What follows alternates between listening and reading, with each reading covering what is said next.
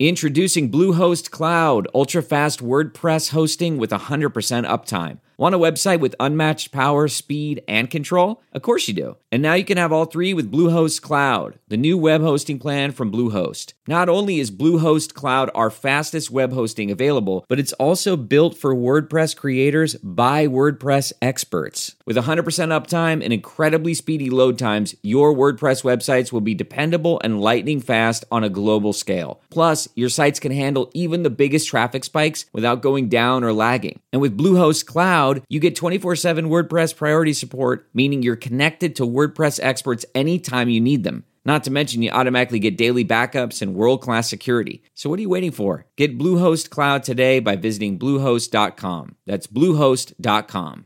Worried about letting someone else pick out the perfect avocado for your perfect Impress Them on the Third Date guacamole? Well, good thing Instacart shoppers are as picky as you are. They find ripe avocados like it's their guac on the line. They are milk expiration date detectives. They bag eggs like the 12 precious pieces of cargo they are. So let Instacart shoppers overthink your groceries so that you can overthink what you'll wear on that third date. Download the Instacart app today to get free delivery on your first three orders while supplies last. Minimum $10 per order. Additional terms apply. If your base is caring about the nature of the underlying asset, a global sound monetary system, and you have problems with how Ethereum or any other layer 1 DeFi chain was created or is governed, that doesn't mean you wouldn't want the sort of decentralized financial rails on top of your sound money asset in general. It just means that you're not willing to sacrifice the principles of that asset at the center. Welcome back to The Breakdown with me, NLW. It's a daily podcast on macro, Bitcoin, and the big picture power shifts remaking our world. The breakdown is sponsored by NYDIG and produced and distributed by Coindesk. What's going on, guys? It is Monday, August 30th, and today we are talking about Jack Dorsey and Square's plans for a decentralized exchange for Bitcoin. First up, however, let's do the brief. First on the brief today, NFTs have had an absolutely monster month.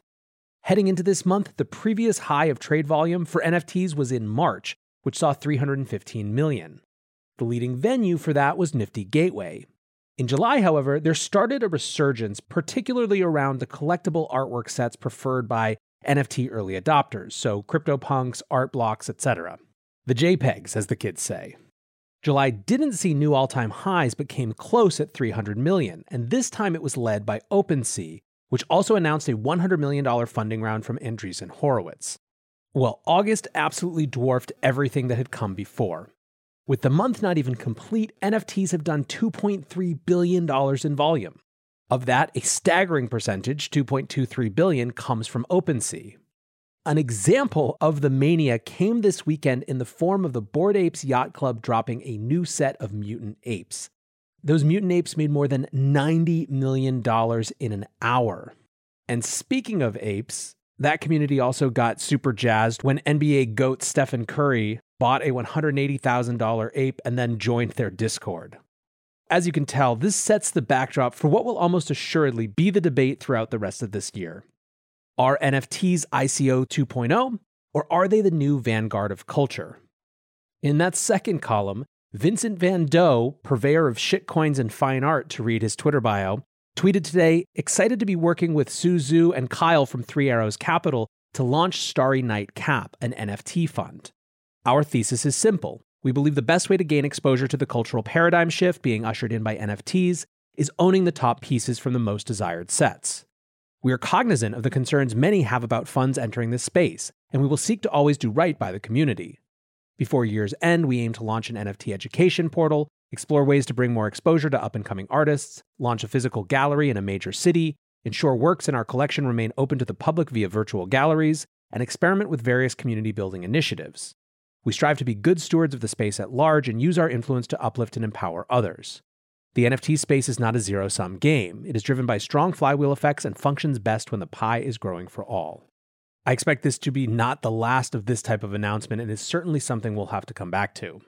Next up on the brief, Centre's global network of stablecoins.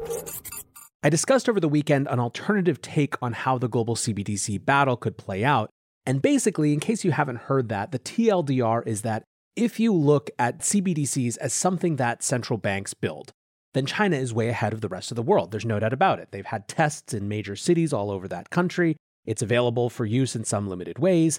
Meanwhile, over here in the US, we're still just talking about it. Europe is also polling citizens about it. Not close. But what if, on the other hand, the US were to simply give existing USD fiat stablecoins the power and force of law, recognizing and making USDC, for example, official? All of a sudden, you'd be looking at a formal digital dollar system that had nearly a trillion dollars a year in settlement. That remains speculative for the future, but the Centre Consortium that oversees USDC today made some interesting announcements. First, they announced six new hires, including three new C suite members, and second, they're turning their attention global. Said the CEO David Puth to the block, they're seeking to build, quote, a global network of stablecoins. We have been working on building up partners overseas with whom we can ultimately connect interoperable stablecoins built to Centre standards in other countries similar to USDC. Does that mean stablecoins pegged to other currencies? It sure seems to. Puth again says right now we are working with a couple of partners and are looking at potentially two different stablecoins in the European region. Centre is also clearly trying to focus on a payments use case, including in the NFT space. Third and finally on the brief today, the Associate Press reported late last week that Cuba's government said that it would be formally recognizing and regulating cryptocurrencies. The government published a resolution about the announcement in their official gazette. The central bank will be in charge of setting regulatory rules and figuring out how to license companies in the ecosystem. Now, the justification said that the central bank was allowed to authorize cryptos for, quote, reasons of socioeconomic interest. This has led many to assume that this is in some ways a countermove to the embargo rules that were strengthened under former President Trump. From Gizmodo, quote, Remittances from the US to Cuba have been largely blocked since 2019, following President Donald Trump's reversal of the Obama administration's attempt at normalization of relations with the island nation. And the Biden administration has signaled that it has no intention of easing the crippling economic sanctions imposed on Cuba. There are a number of things that we could consider doing to help the people of Cuba, but it would require a different circumstance or guarantee that they would not be taken advantage of by the government, President Biden said last month, according to the Business Standard. For example, the ability to send remittances back to Cuba. I would not do that now because the fact is, it is highly likely the regime would confiscate those remittances or big chunks of it, Biden continued. End quote. So, given that attitude, I think it'll be interesting to see what the Cuban government actually allows for. Will they try to impose a layer of centralization on citizens that validates those fears, or will this in some ways open up a boom in human freedom? Definitely going to be one to watch, so I will keep my eyes peeled for that.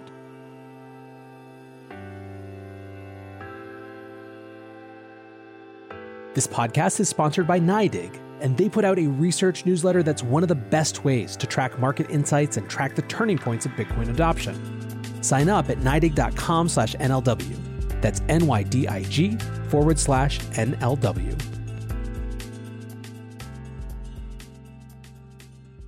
With that, let's move to our main discussion. In July, Jack Dorsey and Square doubled down on their commitment to Bitcoin. First, they announced they would be open sourcing the development of a Bitcoin hardware wallet. Then they went even further with the announcement of TBD. Not just a special project, TBD is an actual new business division of Square that sits alongside its seller, Cash App, and title divisions. Here's how Jack first described it Square is creating a new business, joining seller, Cash App, and title, focused on building an open developer platform with the sole goal of making it easy to create non custodial, permissionless, and decentralized financial services. Our primary focus is Bitcoin. Its name is TBD. Like our new Bitcoin hardware wallet, we're going to do this completely in the open open roadmap, open development, and open source. Mike Brock is leading and building this team, and we have some ideas around the initial platform primitives we want to build. How is this different from Square Crypto? Square doesn't give direction to Square Crypto, only funding. They choose to work on LDK and are doing an incredible job. TBD will be focused on creating a platform business and will open source our work along the way. So, when you read that, a lot of people noted that they sort of sounded like they wanted to build DeFi on top of Bitcoin, and Mike Brock's tweets around the announcement seemed to point in that direction as well. Quote, I also believe that technology has always been a story of decentralization. From the printing press to the internet to Bitcoin, technology has the power to distribute power to the masses and unleash human potential for good, and I'm convinced this is the next step.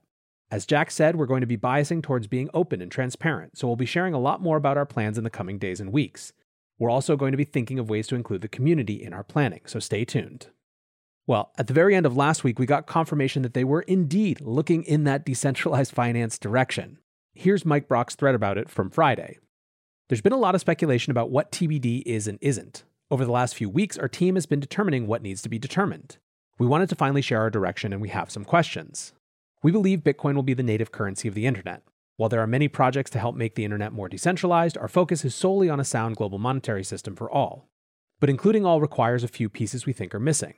Getting Bitcoin today typically involves exchanging fiat on a centralized and custodial service like Cash App or Coinbase. These on and off ramps to Bitcoin have a number of issues and aren't distributed evenly around the world. This is the problem we're going to solve make it easy to fund a non custodial wallet anywhere in the world through a platform to build on and off ramps to Bitcoin. You can think about this as a decentralized exchange for fiat. As we said, this platform will be entirely developed in public, open source, open protocol, and any wallet will be able to use. No foundation or governance model that TBD controls. Permissionless or bust. We'd love for this to be Bitcoin native, top to bottom, and that's leading us to consider things like RSK Smart. However, the gaps needed to build this may be too large, which would also have us consider other chains as a bridge. Some of the gaps we currently see are around cost and scalability. Lightning is solving for this with payments. We need to solve for exchange infrastructure between digital assets like stablecoins. And here's the question and challenge What projects exist today to help us solve these problems in a Bitcoin native way? Now that we've determined our direction, you'll hear a lot more from us as we progress. But for now, thanks, Bitcoin denizens. Many, many people took Mike up on that question about who had been building similar things. One of those was Bisq, who tweeted Jack, we've spent the last five plus years building Bisq v1 to be the go to peer to peer DEX for Bitcoin power users. We're working on v2 right now to take on everyone else. Let's talk. Our heads together could result in something better than any of us could imagine. Jack actually responded to that, so let's go meet Bisq. This is the tweet thread that's pinned to the top of their Twitter. Why Bisq? Many of you already know. Please share this thread with those who don't. TLDR, Bisq is a paradigm shift. Bisq is to other exchanges the way Bitcoin is to banks. Why run your own Bitcoin node? You already know. Trust no one. Sovereignty, no asking permission. That's the whole point of Bitcoin. No compromises. So why compromise when trading Bitcoin? Like Bitcoin, Bisq is open source software. You don't trade on a website, you trade on a program on your computer directly with others on a peer to peer network. It's kind of like BitTorrent, but for Bitcoin. So, also like Bitcoin, when you run Bisq, you become master of your own node on a peer to peer network. Except instead of validating blocks for the Bitcoin network, you provide liquidity to the Bisq network. Just like Bitcoin enables you to be your own bank, Bisq allows you to be your own exchange. Once you see that, the case for Bisq is clear, and it's hard to go back to anything else. Besides the folks who were pointing to a specific technology that they wanted the team at Square to look into, there were also a fair number of cynical takes, particularly from other non Bitcoin DeFi communities who found it somewhat annoying that Bitcoin maxis would spend years ripping on DeFi only to be into it when a Bitcoiner wants to do it. Someone I think wrote DeFi on Bitcoin is like an app store on Blackberry. While I understand that frustration and genuinely wish that people would spend less time ripping on each other on Twitter, I do think it's more intellectually coherent than many of those critics might think. If your base is caring about the nature of the underlying asset, a global sound monetary system, and you have problems with how Ethereum or any other layer 1 DeFi chain was created or is governed, that doesn't mean you wouldn't want the sort of decentralized financial rails on top of your sound money asset in general. It just means that you're not willing to sacrifice the principles of that asset at the center. Now, there's a ton of debate there. I'm just saying that it's not actually intellectually inconsistent to be Bitcoin only, but still interested in DeFi that happens on Bitcoin. Either way, the more interesting thing to me by a lot is the relevant context. We've just gone through this very fascinating process of watching the fight around the infrastructure bill happen, where it's very clear that certain parts of the US government are extraordinarily nervous about this decentralized, non custodial turn for finance these tools are evolving a hell of a lot faster than the regulators' ability to actually wrap their heads around them. So it's going to be interesting to see what happens when a large publicly traded company wades into the space. For now, I think it's pretty awesome that Square is building this, and I think it's extra awesome that they're doing it as not just some sideshow, but as a main business division. I'm certainly going to be keeping a strong eye out on this one, and I anticipate that we'll have a lot more to discuss about it in the weeks to come. For now, guys, I appreciate you listening, and I hope your week is getting off to an awesome start. Until tomorrow, be safe and take care of each other. Peace.